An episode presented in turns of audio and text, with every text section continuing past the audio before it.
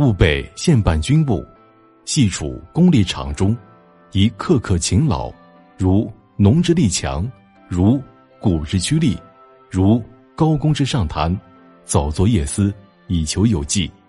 而治世之外，此中却需有一段豁达充容气象。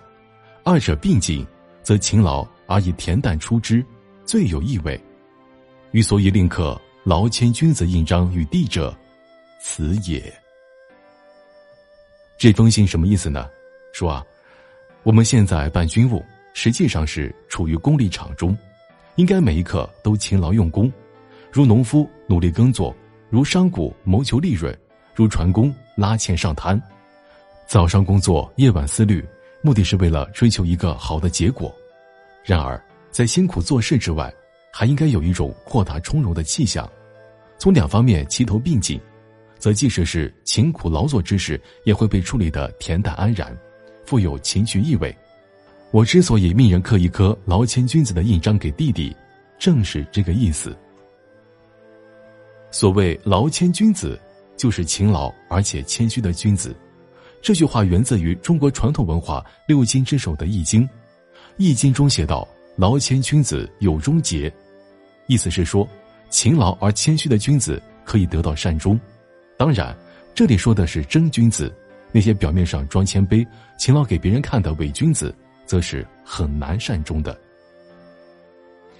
易经》中还有一句话叫“劳谦君子，万民服也”，什么意思呢？是说。勤劳谦虚的君子，民众都很敬重他。从本质上说呢，劳谦君子是先求内，后求外，是通过内在的自我修养实现外在的功名成就，就可以理解为一个水到渠成的过程。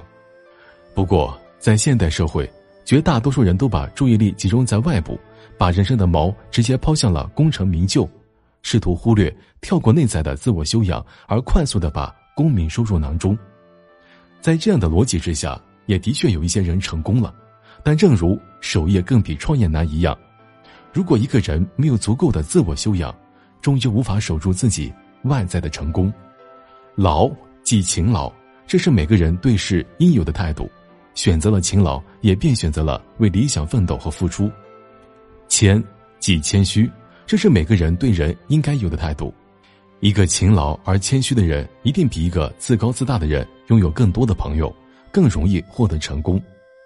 而从另外一个方面来说呢，一个勤劳而谦虚的家族，也自然会长盛不衰，子孙后代的福泽也将会源远流长。